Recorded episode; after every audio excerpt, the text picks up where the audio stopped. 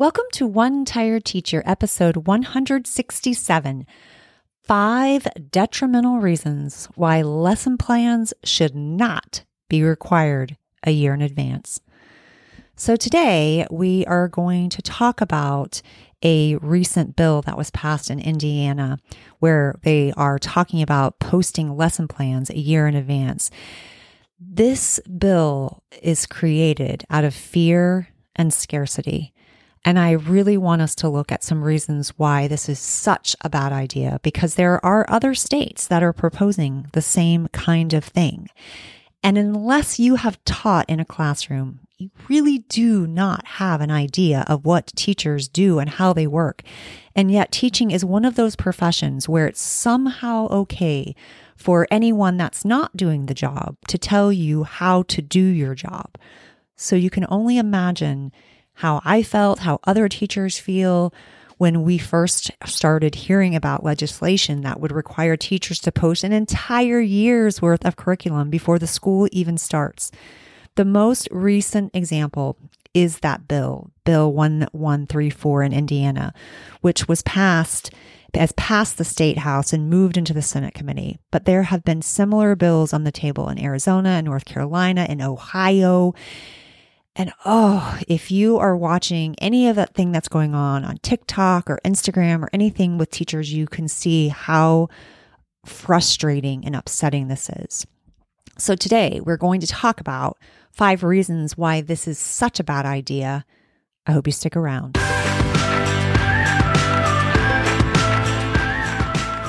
Welcome to One Tired Teacher.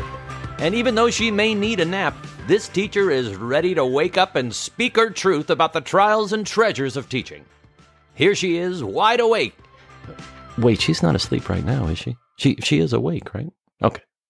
From Trina Deboree Teaching and Learning, your host, Trina Deboree.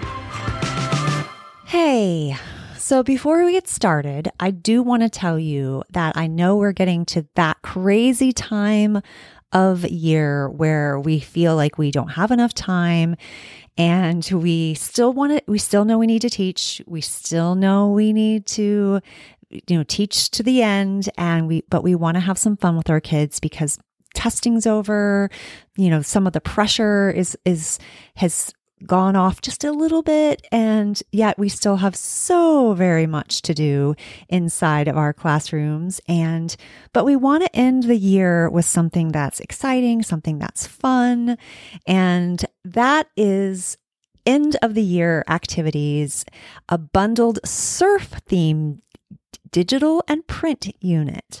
So, this episode is being sponsored by the end of the year activities surf, the- surf theme. So, I talked a lot last week about, or not a lot, I talked a little bit about my camp themed unit. I also have a beach themed unit. So much fun. You can send your students off with a smile. It is a week long end of the year beach theme unit, and it's a terrific way to end your year just right. It's complete with activities for reading, writing, math, science, social studies Every, lesson plans are included, activities are included, rubrics are included, answer sheets in some cases. Um, these activities require, you know, some, some minimal materials that you can find. They're very inexpensive at most grocery stores or pharmacies. A letter home for parents so that they can contribute to these supplies. Some hands-on activities, activities that keep your students motivated, engaged, and learning and they give you back some time. That's the thing that I love about these eh, themed units the most as a second grade teacher. I would do these at the end of the year. First of all, it was the best end of the year I ever had when I would do these, do the unit. The camp unit was the first one that I ever did. And then I, my classroom was a beach surf theme the next year. So I went ahead and created that. And it's just, it's a way to, first of all, it's an incentive. You know, you, you've got kids that are getting really antsy. So uh, each activity is an incentive and there's an alternative if they are, you know, struggling. There's an alternative to that can be, you know, your regular material that you can provide for students, but this this makes it so much more fun. And also kids really want to do it. And if they happen to miss out on an activity, Um, and while they're, you know, d- reading silently or doing something else instead of some of the like readers theater and the book recommendations and things like that, then they also quickly realize that they want to be a part of it, especially when you're making the ice cream in the surf theme unit and during your science time. So much fun. Just s- such a great way to build a community, have a great time, and give you your time. I loved it, like I said, because I would have my students working on an activity like the Reader's Theater. They would be practicing in groups, and I would be off to the side working on cume folders and placement cards and grades and getting things taken down off my walls and getting ready for the next year. It was a complete win win. And you can grab the print and digital version because if you don't want to run a lot of copies, the digital version is really helpful.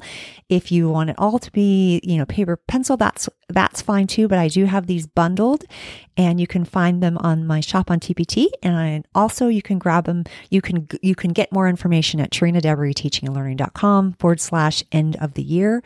One word. It will show you all the different week themes that I have available. They're also really fun for summer school.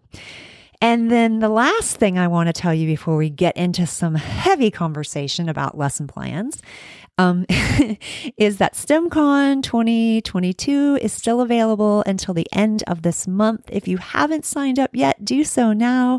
Trina Deboree, teachinglearning.com forward slash STEMCon 22. All right, let's get on with the show because we've got some we've got some heavy stuff to talk about.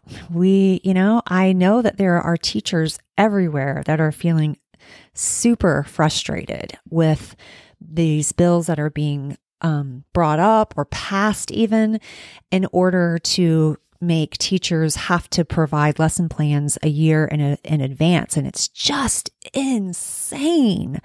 And it really, it's really a bill that feels to me like it's created out of fear and scarcity.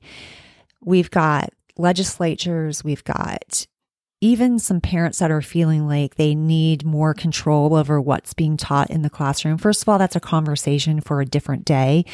Um, w- when you're struggling with things that occurred in the past, not wanting to explain those seems like we are creating more of a dictatorship. Whether you agree with me or not on that, that's frustrating. But I also feel like the thing that people need to know is that you already have access to this information. The curriculum we aren't creating curriculum as teachers. We are creating, we are following the curriculum. We are given the standards and we are just creating lessons to teach and cover the standards and determining assessments that will best support or represent an understanding of how the students performed the standard or the objectives. So the curriculum itself is already posted in states and that you can find easily yourself. And so you will know what your child is learning in each grade level. Now, I can't speak for middle school and high school and and maybe those are conversations that people are really struggling with. I can only speak to elementary school levels and I know that we you know, we have things in our curriculum that we have to cover and you can see it in advance. And if you have an issue you certainly can discuss this with teachers. But oh having to be micromanaged in such a way. All right let me let me not get off track. Let me talk about the five the five detrimental reasons why i think that this should not be required. So the first reason is it's rigid it is such a rigid expectation. I am going to create a plan in advance and I'm going to follow this exactly. If I wasn't dealing with actual human beings, maybe this would be possible. But this doesn't allow for any flexibility. It doesn't allow me to respond to the needs of my students. It doesn't allow me to differentiate. It doesn't allow me to, to like grasp teachable moments. It doesn't allow me to really like pay close attention to their social and emotional needs and capitalize on those moments when I can really make an impact on a child. And that is detrimental to our teaching and to our learning. And it's just mind blowing to me. The second detrimental reason is it's an outrageous expectation. When in the world do they think that teachers are going to do this? We're going to create an entire step by step lesson plan in advance. Are they going to provide the time for this to occur? I mean, it's already hard enough to get to get lesson plans written in the first place let alone have to have them done for the entire year. And what will end up happening is people will use the exact same plan year after year that they've created once, making very little adjustment to it. And it that will get stale and oh I I can't even it's just hard to even imagine. So it's outrageous. It's an outrageous expectation. The third detrimental reason is it's repetitive which is kind of what I was saying with the outrageous expectation. It, when you are doing exactly the same thing over and over again, you you start to to lose your enthusiasm. When you lose your enthusiasm, that comes across to your students. And the other part is is that most districts have already created a curriculum map. It's created by the school district and it already exists, which can be shared. Ours used to be shared with parents. I don't think they are anymore. I'm not sure why. Maybe they just need to share those with parents and parents would feel like they had more of an understanding. Now, I know in my classroom, I would write newsletters once a week and I would tell my parents what we were getting ready to cover and the main things that we were covering in each subject. I've never one time had a parent um, question that and I felt like they were in the know and and I was okay doing that. I don't think that should have to be the expectation, but I think that it it's something to consider. Again, I don't think it has to be the expectation, especially if districts are putting out those maps. It's repetitive for teachers to then have to also provide the lesson plans that go with those maps.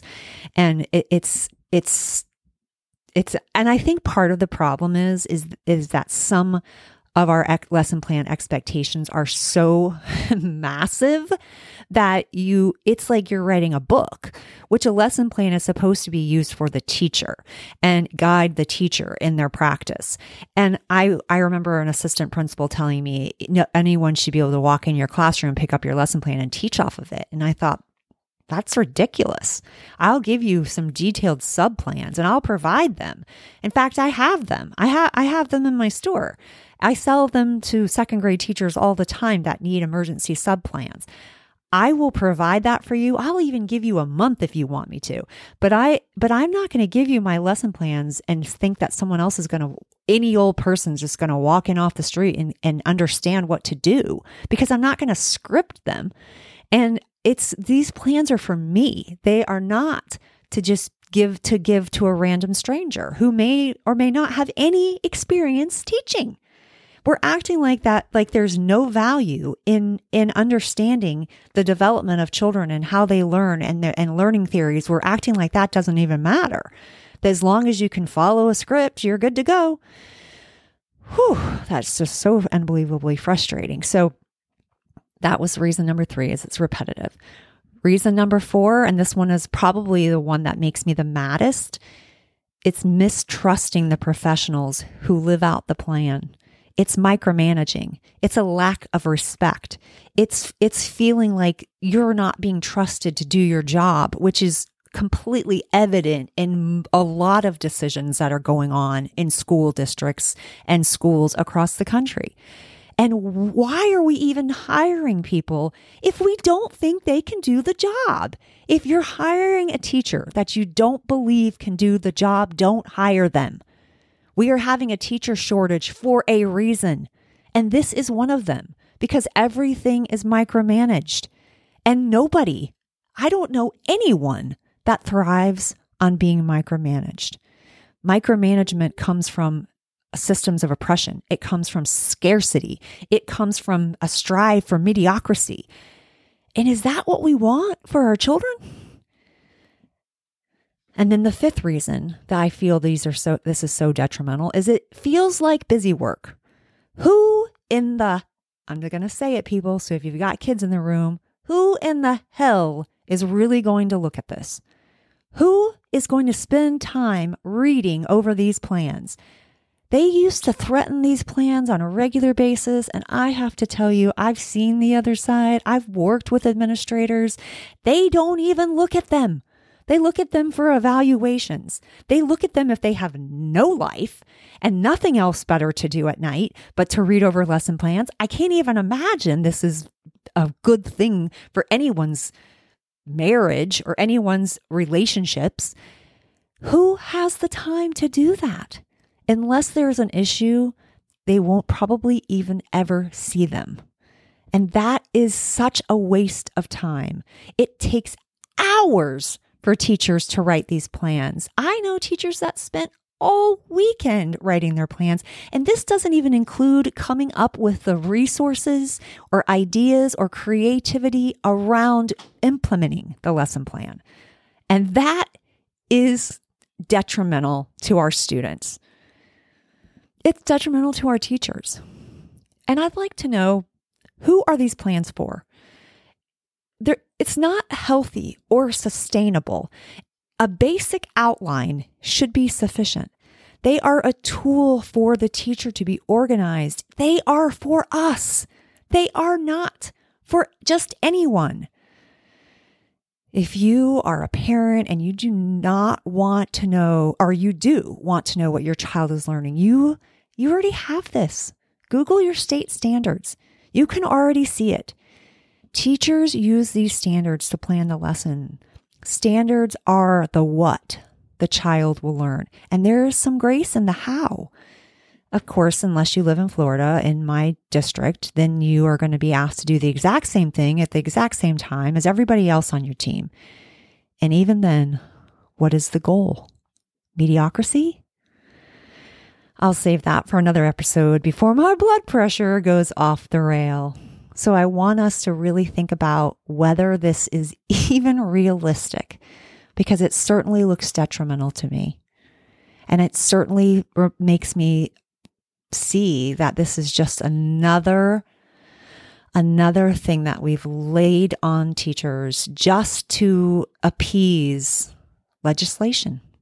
And that doesn't make sense to me. Does it make sense to you? This one tired teacher is feeling pretty frustrated. I'd love to hear your thoughts. Until next time, sweet dreams and sleep tight.